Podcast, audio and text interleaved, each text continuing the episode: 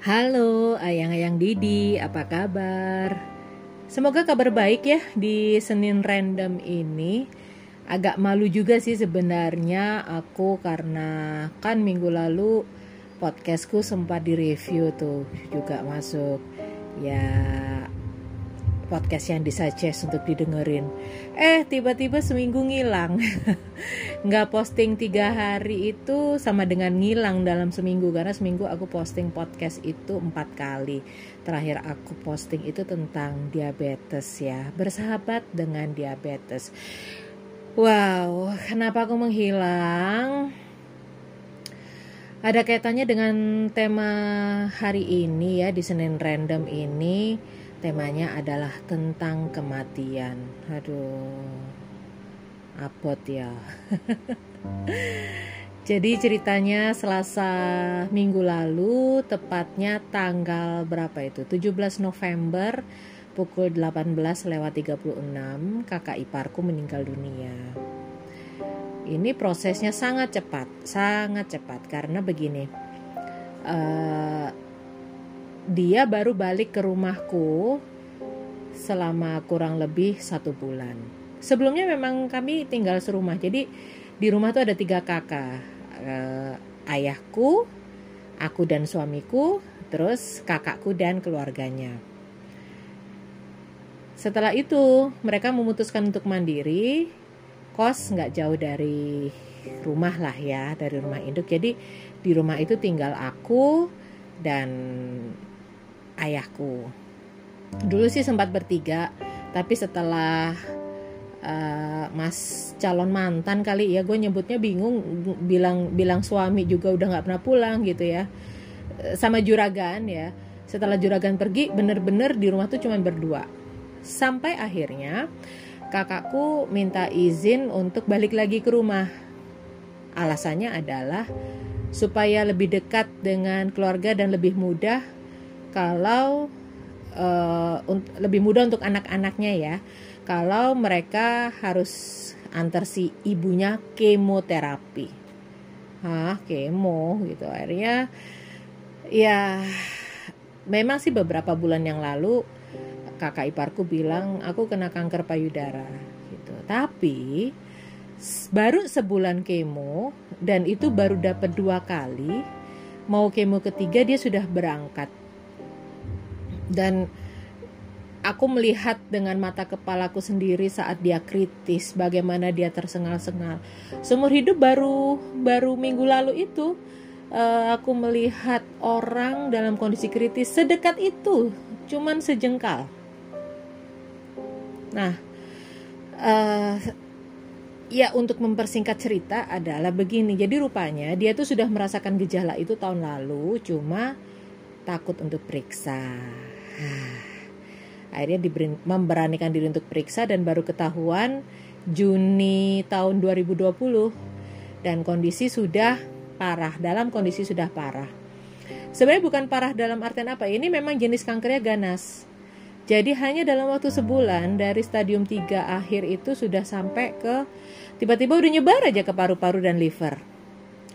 Dan gilanya lagi itu kan hari Selasa meninggal, hari Kamis itu mulai ngedrop, Jumat, Sabtu, Minggu, Senin itu sudah nggak mau makan, makanya Senin itu dibawa ke IGD.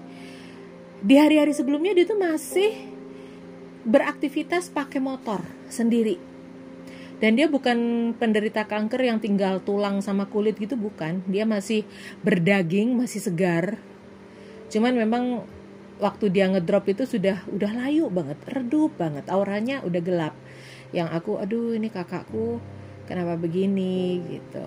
Nah jadi kenapa jadi ini bukan excuse kenapa aku nggak posting dalam seminggu. Bukan karena inkonsistensi tapi karena berat loh ngepodcast di saat kondisi seperti itu. Aku kalau kecapean jantungku kena gitu. Jadi aku ya uh, berusaha untuk oke okay, ada yang harus aku korbankan padahal aku sudah ada materi yang sudah siap sih sebenarnya besok ya besok aku uh, posting untuk Selasa Asa nah berbicara tentang kematian uh, yang aku sorot di sini adalah siapa kita saat hidup itu terlihat jelas saat kita mati.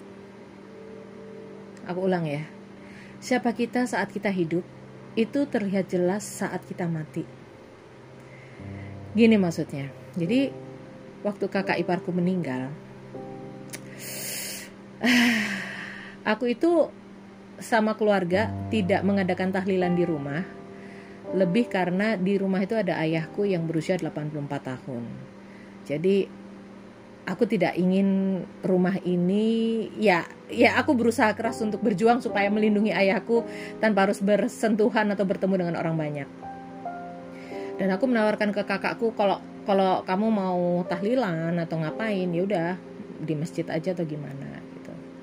Atau kalau enggak pun enggak apa-apa karena tahlilan itu kan saya budaya, budaya aja.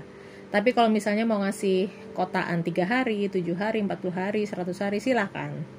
Nggak apa-apa. Tapi untuk tahlilan nggak deh kemampuan kami nggak sebe sebesar itu untuk melakukan tahlilan. Dan ternyata ayang-ayang Didi uh, yang bikin keluarga kami terharu itu adalah kakakku sama istrinya itu kan sempat yang kos dan mereka itu deket sama Rusunawa. Dan aku nggak tahu gimana ceritanya mereka deket sama orang-orang Rusunawa itu. Dan waktu kemarin mereka pindah ke sini, itu kan sedekah nasi bungkus tetap berlangsung saat bunda udah sakit nggak bisa bantuin itu ada orang di rusun yang datang untuk membantu dan distribusi nasi bungkus yang sudah disupport oleh para donatur itu juga dibantu oleh orang rusunawa. Intinya adalah siapa siapa teman-teman kakak dan iparku tuh aku nggak ngerti. Tapi waktu kemarin sampai dengan tujuh hari hari ini ya setiap hari itu ada tahlilan di rusunawa. Setiap hari. Setiap hari. Bukan kami yang mengadakan. Bahkan kami udah bilang e, oke okay, kami support duit berapa nih buat buat tahlilan nggak diterima tuh. Jadi tujuh hari berturut-turut yang bikin tahlilan malah mereka. Ini sebenarnya kaget kedua. Karena kaget pertama itu adalah waktu pemakaman di diadakan aku nggak ikut aku standby di rumah. Nah setelah itu berbondong-bondong ada ibu-ibu pada datang. Datang banyak banget. Yang masuk ke dalam rumah yang mereka tiba-tiba tahlilan aja gitu. Nggak ngerti aku. Jadi ya tahu-tahu mereka tahlilan. Dan aku nggak tahu itu ibu-ibu siapa sih. Ternyata itu adalah para wali murid yang ada di uh, apa ya wali murid anaknya. Anaknya kan juga sekolah daring ya sekarang ya. Itu para wali murid kumpul datang tahlilan. Kaget aku. Karena ya dulu sih waktu almarhumah ibu meninggal itu juga tahlilan malam itu pun kami yang menyelenggarakan bukan orang yang datang berbondong-bondong terus duduk deprok tahlilan gitu enggak tapi ini terjadi orang-orang tidak aku kenal masuk ke dalam rumah tahlilan.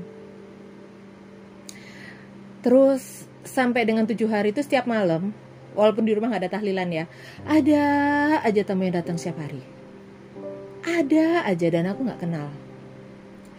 Ditambah lagi sampai ini loh, uh, aku kan sama aku kan punya bisnis kuliner, kakakku juga punya sedekah nasi bungkus ya, dan dia juga jualan nasi uduk.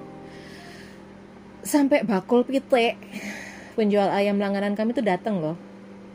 Datang ke rumah. Datang padahal siapa sih kami gitu? Sekadar penjual dan pembeli di pasar. Datang ke rumah. Terus dia cerita bagaimana Bunda Fitri itu uh, bahkan minggu lalu sebelum meninggal Bunda Fitri masih sempat ngambil ayam di rumah dia. Gila nggak sih? Gue yang gini gila nih ipar iparku kok humble banget. Temennya banyak banget. Saat dia nggak ada yang support itu banyak.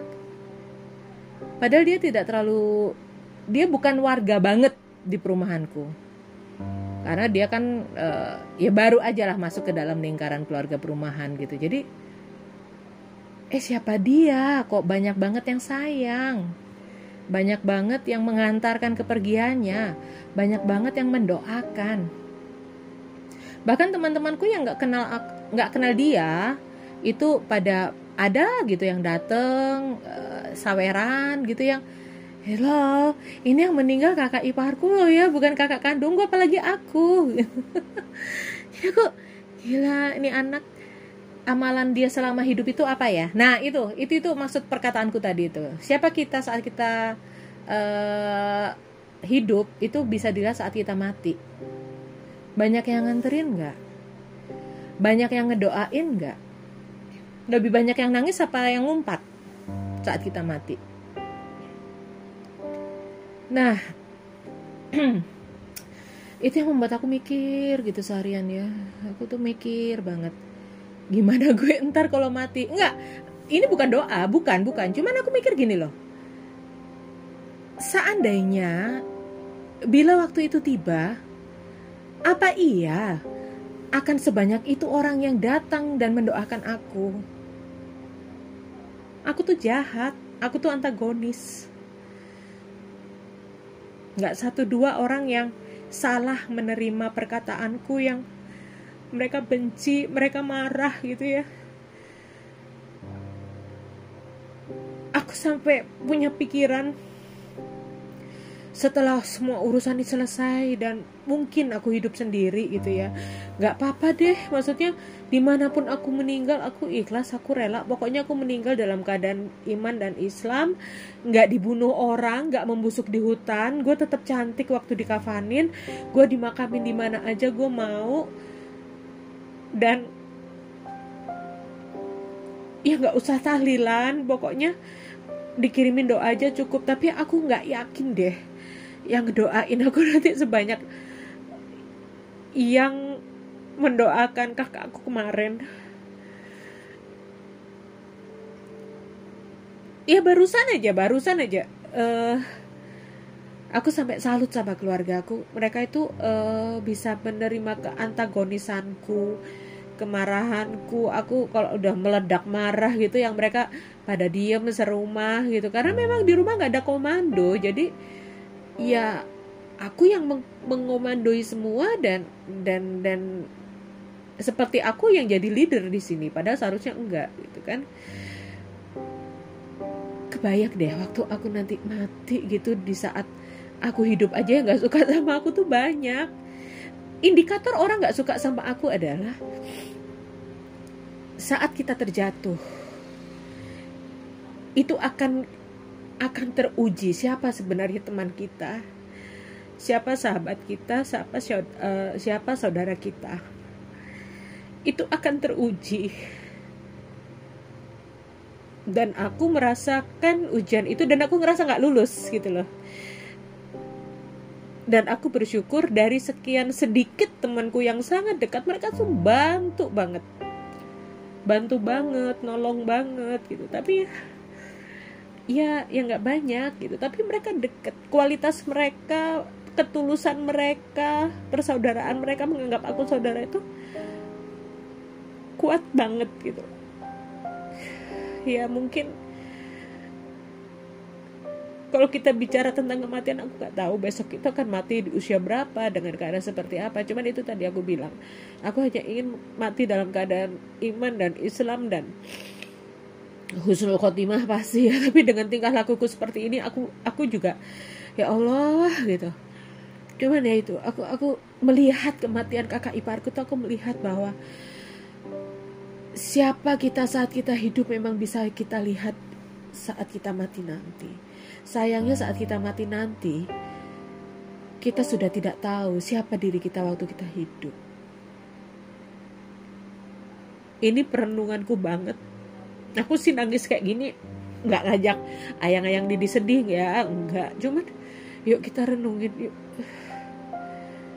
Sebenarnya siapa kita saat hidup? Dalam sih tapi ya ya sekali-sekali lah kita kita berpikir lebih dalam berpikir lebih uh, kita kepengen mati dan dikenang seperti apa sih? Aku sih nggak apa-apa ya dikenang sebagai orang yang antagonis tapi ya ya sudahlah. Orang-orang yang tahu aku yang dekat dengan aku yang sayang banget sama aku tahu kok maksudku seperti apa walaupun mungkin caraku salah ya begitulah episode kali ini tentang kematian. Semoga nggak bikin ayang-ayang Didi sedih ya. Cuman yuk kita merenung banget yuk. Sekali lagi aku ulangin siapa kita saat kita hidup bisa dilihat saat kita mati? Siap nggak siap? Kematian tuh datang kapan aja. Dan semoga saat kita mati orang-orang sekitar kita tuh siap untuk memberikan yang terbaik untuk kita saat kita harus berangkat ke liang lahat karena kita nggak bisa berangkat sendiri.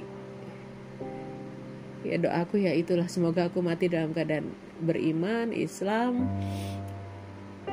dan cantik waktu di kafanin tidak membusuk di tengah hutan bukan korban pembunuhan. Ya yuk kita setting ulang hidup kita. Kita mau mati seperti apa kita mau dikenang sebagai orang saat kita hidup, kenangan seperti apa yang akan menempel di kepala orang-orang sekitar kita. Semoga kita bisa menjadi orang yang penuh dengan kenangan indah. Ya, begitulah tentang kematian. Gak ada yang bisa nebak, gak ada yang tahu besok kita mati dengan cara apa. Tapi ya sekali lagi semoga bekal kita selama hidup cukup untuk mengantarkan kita di saat kita pergi nanti. Oke, yang yang Didi, semangat ya. Sorry kalau episode ini penuh dengan cucuran air mata, bonus umbel. Karena sekali-sekali kita perlu juga untuk berpikir yang dalam tentang diri kita. Cukup seninnya aja yang random di Didi Cahya bercerita. Semoga hati kalian tidak ambiar, tidak random. Oke. Okay. Tetap setia ya. Didi Cahya bercerita. Bye, ayang-ayang Didi.